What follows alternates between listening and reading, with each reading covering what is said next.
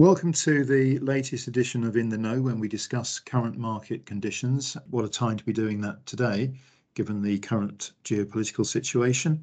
Um, last year, we interviewed, as part of our series, Ed Parks from Brooks Macdonald, and I'm very pleased that he's joining us again today. So, good morning, Ed. Welcome. Good morning. What a time to be having a conversation about market conditions.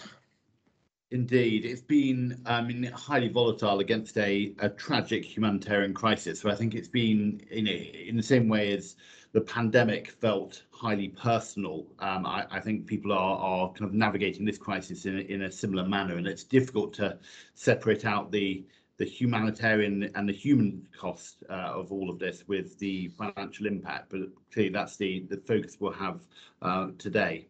Yes, very much, very much so. It, it's we often talk about uh, that um, people's decisions when it comes to investment are, driv- are, driven very often by fear and by greed. Mm. I suspect that this time it, there's an awful lot of fear going around. there is there is a huge amount of fear, and you can see that just in terms of the the volatility that we're seeing both in, in equity markets, bond markets, uh, commodity prices, um, the, the oil price, or, or particularly the natural gas price has been uh, jumping around a huge amount. We've seen uh, nickel only earlier this week uh, rally 250% in, in two days. We're, we're seeing um, huge moves in, in the markets, and that's because historically markets have really struggled to price in geopolitical risks. It's a it, it's an unknown, it's a left field event until it starts occurring. And then the, the second order effects and the impacts are, are very difficult to gauge. Yeah, it's, it's interesting you mentioned that about geopolitical events because I looked at some research that Deutsche Bank published, I think about a week or so ago, where they had taken a look at the 30 largest geopolitical or domestic US political events over the last 80 years. Um, and they were arguing that on average, markets fell by around about 5.7% over a three week period. Um, but they then came back quite quickly. This feels to me as though it's probably going to take a bit longer for markets to try and get back to an even keel because there are other things at play, aren't there? There are. So, I mean, we came into uh, the Ukraine crisis having had a, a mini crisis in, in financial markets themselves. You, yes. You look at first two or three weeks at the start of this year, there was a, a classic kind of rate sell-off. Uh, we we went from Omicron uh, to uh, expectations that Omicron would, in in some ways, allow a bit of a, a policy exit for governments. Uh, that then you know led to increased growth expectations for 2022, 2023, um, which in part led to um, heightened inflation expectations. So that then led to a interest rate led led sell-off, and and really that was kind of dominating the market sentiment in, in January. There was a growing concern that, that central banks would react so aggressively to the inflation we were seeing in the market uh, that they might actually cause uh, you know, economic damage. They might actually cause a recession in 2023 or 2024.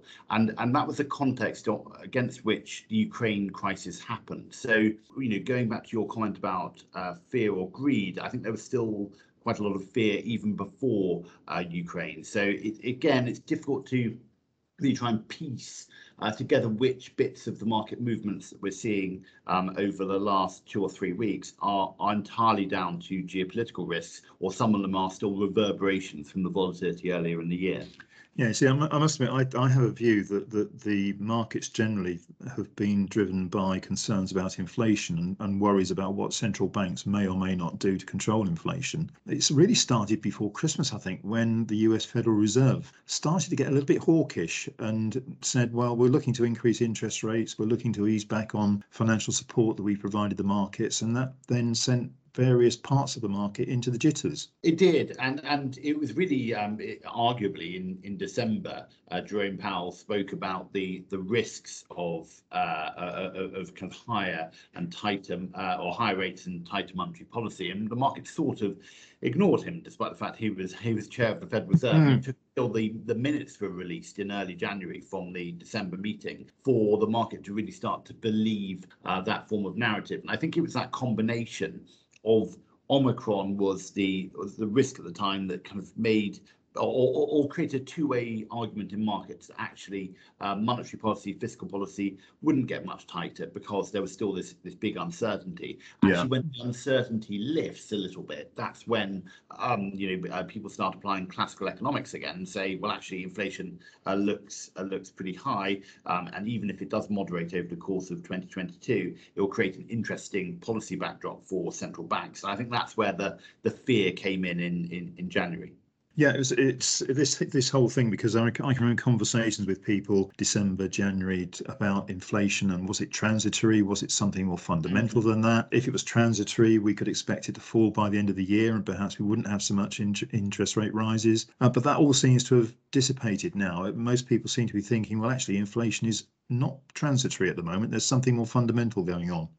Well, I mean, uh, Jerome Powell, as as uh, chair of the Federal Reserve, he's tried to kill the word transitory and and temporary and all of these things, and and tried to kind of create a more moderate uh, tone. And I think that's where where markets are at the moment. There's a bit where, uh, particularly when it comes to core um, inflation, uh, which is the inflation that removes uh, the volatile components of food and energy. With core inflation, the expectations are that that will start to slow coming into the uh, tail end of of 2022, probably in the in the second half. And part of that is mathematical. And Mhm. If you're looking at the year-on-year numbers now, let's say for January, uh, you're comparing that against a uh, you know, a month where lots of countries were in lockdown and um, and there was a huge amount of um, economic disruption uh, due to due to the pandemic.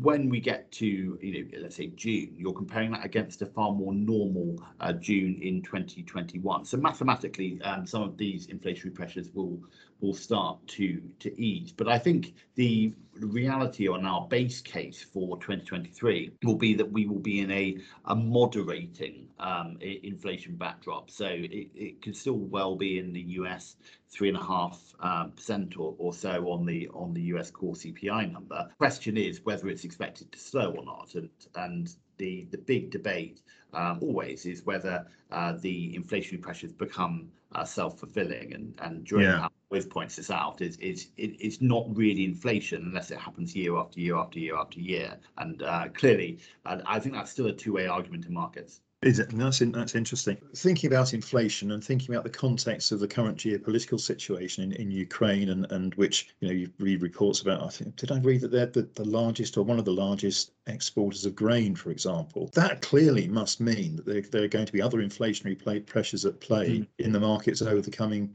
coming months and possibly years, depending on how long this goes on for.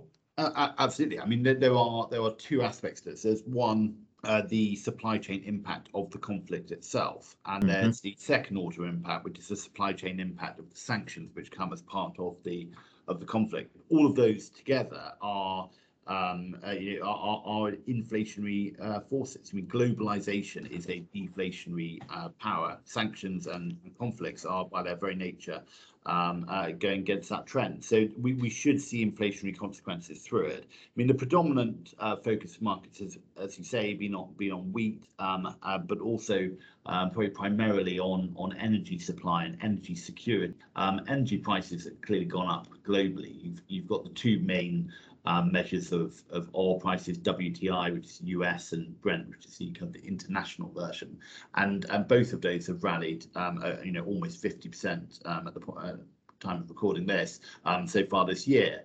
Um, natural gas has surged by over 100% European natural gas. So there are huge inflationary pressures coming from this. The, the questions are to the extent of which uh, supply chains can adapt uh, to uh, to those inflationary pressures. Um, we've seen conversations, you know, take place between the US and Iran, US and Venezuela. Um, uh, some more positive language coming out of uh, the UAE in terms of supply, for example. So the question is, to what extent has the, some of the pandemic uh, distortions that we know are still affecting supply chains? To what extent can even within that that that world there be a, enough of an adjustment uh, to take some of the sting out of the inflationary tail? But short term, uh, un- undoubtedly, this will this will add to inflationary pressures. If you think back over the last couple of years, there's been a big rise in, in, in interest in ESG uh, as being in, environmental, social, and corporate governance and investing. Do you think this is going to drive it further? What's going on at the moment? So I, I- think um, there, there are kind of a couple of angles to that. I mean, in terms of renewable energy, um, in terms of the the world's focus on on renewable energy, I don't think that goes away at all. One of the big discussions is uh, energy independence and uh, the ability for countries which don't have access to uh, to fossil fuels or don't want to have access to fossil fuels, how can they actually not be reliant on on other other countries, some of whom of which have got you know uh, questionable um, political ties, and that's not just uh, Russia as a statement. So um, I, I, think medium term um, renewables are the answer to to lots of these. There will be an increased focus on um, on fossil fuels, U.S. shale, uh, for example. Um, uh, you know, was really struggling to get capital investment uh, last year and really for the last two or three years. I think that will that will turn around and there'll be a, a you know short term a, a desire for energy independence, whether that is fossil or whether it is uh, renewable. But I think it, it, it just further that uh, that demand. I think ESG as an overall factor remains a a, a, strong barometer for the level of risk uh, an, an investment is taking. So when we're looking at ESG for our for our core investment services. We also run a, a responsible investment service, which has a more of a sustainability slash impact sort of focus. For, for our core, where we're using as a risk, I think it still remains uh, very important, particularly during times of stress, as you can have a, a, a better feel for um, how a company's earnings or a company's management will respond um, to various crises. And that is an important part of the mosaic of making an investment decision. I, I, I think for me, the the renewable energy story is really one of the things that could uh, come out of this um, quite strongly as a theme um, is actually there, there's going to be a, a, limit in supply in terms of how quickly people can build um, yeah. panels and, and wind turbines, but, but yeah. there'll be a huge political pressure to do it enormous political pressure to do it and move move, move things on. If, if we just move in the conversation on a, on a little bit, because clients' monies are going to be invested not just in the stock markets, mm. they're going to be invested in in fixed interest securities, um, potentially exposure to commodities and, and, and the like, etc. If we look at inflation and the impact inflation and increasing interest rates would have on fixed interest, traditional argument says that as interest rates rise, the value of fixed interest securities fall. Is that proving to be a drag on portfolios at the moment, do you think? The fixed interest market is considerably bigger than the, the global equity market. The, the fixed income market is huge. And I, I do think the um, the events of uh, of the last probably six months in terms of the of this this real focus on inflation, real focus on rates, has changed our, our fundamental view, which is that if you look over any long-term uh, horizon, interest rates are, whether it's inflation adjusted or just in normal terms, extremely low. And we've therefore um, had a, a what we call a short duration uh, position. So that is a low exposure to, to interest rates. And we've been relatively defensive in terms of the amount of uh, credit risk, the corporate risk that we will have in, in portfolios. And that still feels like the right place to be. I, I think there is there's probably it's it's a probably slightly fairer um, uh, price on, for example, the US 10 year or the or the US 10 year, um, uh, sorry, the, the UK gilt, um, 10 year gilt. The, the yield available there is slightly more attractive uh, than it was um, a year ago. And, and I think there will be a point where investors looking at, um, at looking at equity market volatility might be tempted into into fixed income securities. Uh, mm. But as we say, if we do see um, you know, let's say we see a resolution of, of, of the Ukraine crisis, we see a, a bit more of a, a, positive risk on tone. All of those things will will drive yields higher, and and the losses in um, long duration, so let's say a, a 30 year gilt, um, could be quite uh, substantial. So we still, yeah. um, you know, have a, a relatively defensive exposure to to fixed income assets. But you know, a broader um, answer to your to your question is, just reflecting on the fact that it is extremely difficult to find um, assets that provide true uncorrelated protection in a low interest rate world and that, that's what everyone's searching for and and mm. Without trying to go into extremely complex products which um, may or may not work or may attract very high fees. Traditional asset classes don't provide safe havens in the way they, they have done historically. But that is also a, a support for equity markets. And uh, the fact that you can't get a, a positive uh, yield after inflation in um, in government bond markets or, or any major government bond market is part of the reason why uh, money, uh, when it needs to be invested, is flowing into equities. And that's a structural support which hasn't gone away, um, whether that's due to the interest rate um, uh, uh, rise expectations earlier this year or indeed the Ukraine crisis. So you, mentioned that about money flowing into equities, which I, I agree. I think that certainly it certainly is happening. But there's also a change, isn't there, in in the kind of equities that an awful lot of people are now buying, in that for the last decade or so, it's all been about growth orientated stocks. And now it seems to be a switch more towards value, which has been out of fashion for quite a long time, as far as I can remember. Absolutely. I mean, it, this is one of the the big events that happened in January, and I think that's one of the things that uh, drove client conversations. And depending on the makeup of, of portfolios, whether they had a, a, a growth bias or a or a value bias, you had quite wildly different um, outcomes, even though you know it was it was a, it was a negative month for equity market returns, but but mildly negative at the headline. But below the surface, we had this huge rotation um, between uh, between those investment styles. I think looking ahead, uh, the the case for growth is still there, and mm you, you, again, looking at the last couple of weeks, I think the the probability of a you know a more uh, stagflationary environment, i.e., uh, low economic um, growth combined with a high level of inflation, those risks have increased. Uh, yeah. Our base case for the next couple of years, or, or you know, 2023, 2024, is that we'll see a slowing of economic growth. We'll see a, a moderation of inflation, and central banks will be will be cautious of being too aggressive against uh, inflation for fear they cause an economic upset. That's that's our sort of base case, and even in that base case, actually, that's quite a positive backdrop for growth uh, rather than value. But if stagflationary fears are out there, and um, I, I think they certainly are, um, you know, with with clients, but also in the broader market. Uh, the growth equity market is is looking reasonably um, uh, reasonably strong to deliver in that situation because effectively when economic growth is scarce around the world people will be willing uh, to pay for companies that can deliver growth over and above that fairly low level of GDP growth.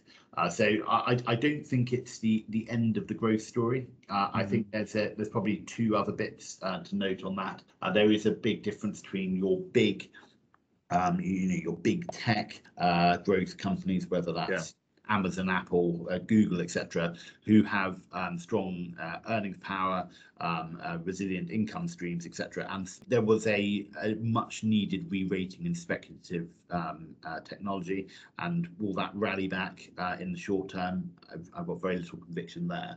Mm. Will people look at Netflix and look at Google and say actually they've got strong income streams and and and you know reliable subscriber bases? I I, I think they probably will, and uh, the ability to deliver um, earnings growth in a in a low growth environment um, will always be valued by by investors. We touched earlier, Ed, on on central banks and central banks' reaction to trying to control inflation, and I, and I mentioned the you know increasing interest rates, which is inevitable, really. I think at the moment but the easing back of financial support, do you think that's probably not going to be as accelerated as perhaps maybe the markets first feared now, given I, the Ukraine situation? Uh, absolutely. I, I, think that is that is the big question in, in financial markets today. I mean, my, my view is that the central banks will react depending on their proximity to the crisis geographically. So yeah. the ECB is going to be so again, if you if you look at the ECB story, the ECB story was uh, no rate rises in 2022. President Lagarde came out and said or dropped that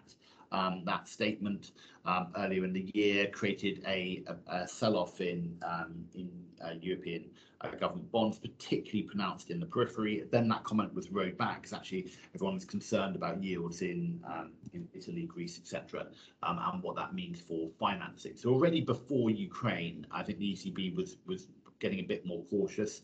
Um, clearly, the ECB, um, uh, when when they meet, are going to be discussing the the risks of of Ukraine, both in terms of those inflationary pressures, but also what happens in terms of economic growth. And I think it's a it's a very difficult backdrop for the ECB, but actually, uh, uh, you know, they will be erring on the side of caution. For the Federal Reserve, I think it's a it's a more nuanced picture. Um, Jerome Powell has already said um, that they're watching Ukraine closely, but the inflationary pressures um, will be will be dependent on what's happening in in the oil price, for example, not on Mm. supply. And uh, it's quite different in Europe because there's a risk that you have a supply shock where you simply you know, can't get access to oil and gas. Uh, whereas in the US, it's going to be more of a feature of, of paying more for it. So I, I think dependent on uh, on the geography, it's going to be quite different in terms of changing central bank um.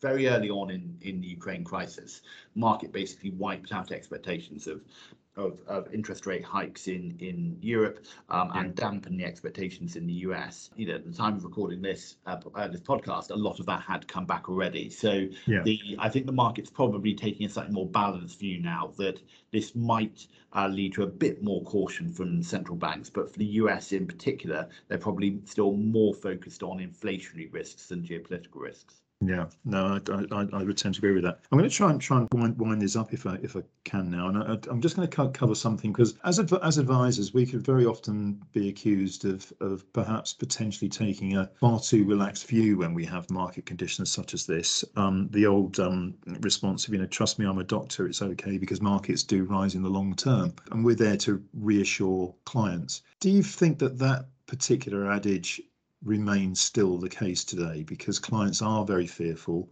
Clients are worried about should we or shouldn't we be putting money into the markets at the moment, um, buying, selling, etc. Is that still true? I think I, I, I, I might, if I may, answer that in a slightly different way. And, and one of the things that we did during the the depths of the the pandemics in March 2020 is we we looked at our favorite chart and, and it's, it's perhaps odd I've got a favorite chart, but it is my favorite chart. All of you man- all of you managers have a favourite chart. to be fair, I'm at least consistent. on My favourite chart. the, my favourite chart is is the earnings yield available on on, on equities. You can really do this on any any markets. That is the next 12 month equity earnings expected by the market um, divided by today's current price, and it's a good proxy for the level of returns expected by equities because dividend payout ratios will vary um, according to different tax regimes and things like that. So, so we use equity earnings yield, and we compare that against the yield available on, on cash and the yield available on government bonds. And if you go back 20, 30 years, the yields on those two were, for, for quite, uh, quite a bit of time, uh, uh, roughly similar. You got a, a fairly similar outcome whether you're investing in fixed income security or expected outcome whether you're investing in um, uh, government bonds or, or equities. Mhm. The gap at the moment is is vast, and I think for people with a longer term investment horizon, that chart is a, is a very powerful indicator of why uh, you know getting exposure to to equities is sensible in the in the longer term. And it's particularly stark at the moment because of where inflation is. So the the nominal uh, rates available on equities versus bonds gives you an idea of, of if you are going to invest, um, you know, should you invest in equities or should you invest in bonds? The introduction of a higher level of inflation and in inflation expectations over the next five, ten years have, have surged, uh, not only due to Ukraine, but prior to that. Uh, that gives you an idea of, of whether you need to invest uh, to to retain the, uh, the the purchasing power of your capital. So I, I think at the moment um, it's never comfortable to uh, invest when when fear is the predominant emotion in in markets. But I think I, I would always look back at that chart and say this is eh, the market is telling you that, that really equities still remain one of the fewer games in town and and inflation makes it uh, makes it quite painful to sit on the sideline. That uh, that reminds me of a quotation which I, th- I think is accredited to Warren Buffett, which is uh, "When markets are fearful, be greedy. When markets are greedy, be fearful," which um, is probably not a bad note to end on. Ed, I really do appreciate your time this morning. Thank you very, very much. I found that an interesting conversation. I do hope that our listeners did, and hopefully we can have you back again in the future. Excellent. Thank you very much, Neil. That's brilliant, Ed. Thank you very much. And thank you, everybody, for listening. I hope you found this In the Know podcast at least trying to make some sense of what is going on in the world today. Thanks very much.